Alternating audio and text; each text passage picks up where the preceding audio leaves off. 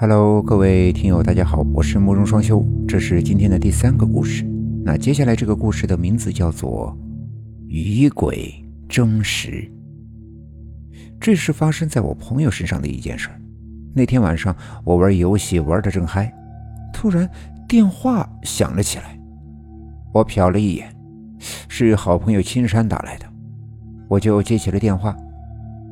结果那头不是我的朋友青山。而是医院的人用他的电话打的，电话那头让我赶紧去趟医院，可是，在电话里也没有说清楚这到底发生了什么事情。我穿了件衣服冲下了楼，拦了一辆出租车，直奔医院。给我打电话的是一个护士，电话里就说是我的朋友进了手术室，他是看了我朋友给我的标注才给我打的。我当时以为是青山出了什么意外。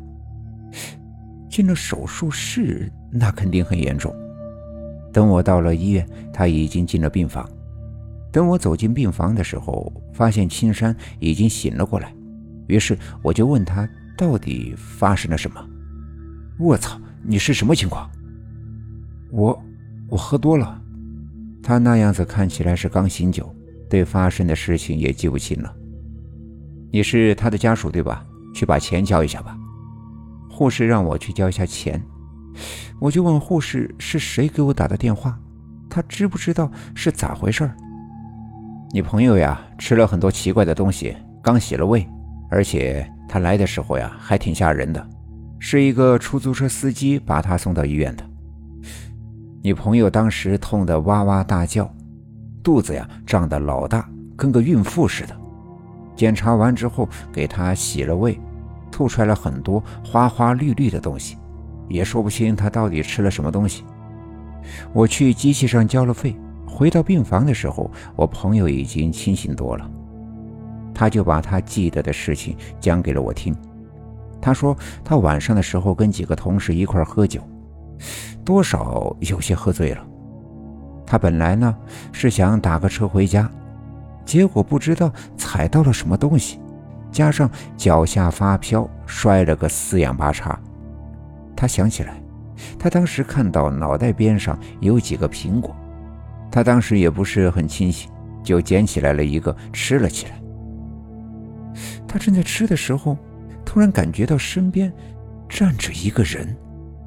他醉眼惺忪地瞅了一眼，发现是一个穿着唐装的老头。那老头一脸怒容地瞪着他。呃，大爷，你来一个。所幸我朋友就在地上又捡起了一个苹果递了过去。就在这时，一辆车开了过来，车灯光照在老头的身上，竟然是透明的。车子到了朋友的眼前，一个急刹车，差一点呀就撞到他了。你找死呀！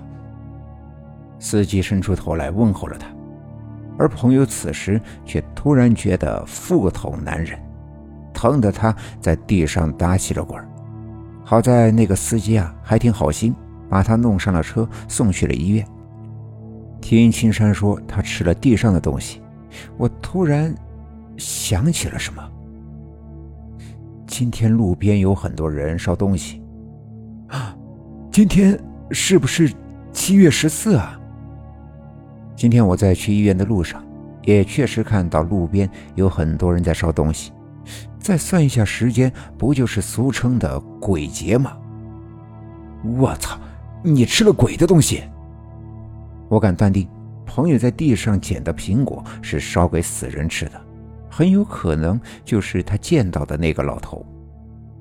好在呀，他这一次只是遭了一回罪。差点没把小命丢了，这俗话不是说吗？这见鬼啊，都得扒层皮呀！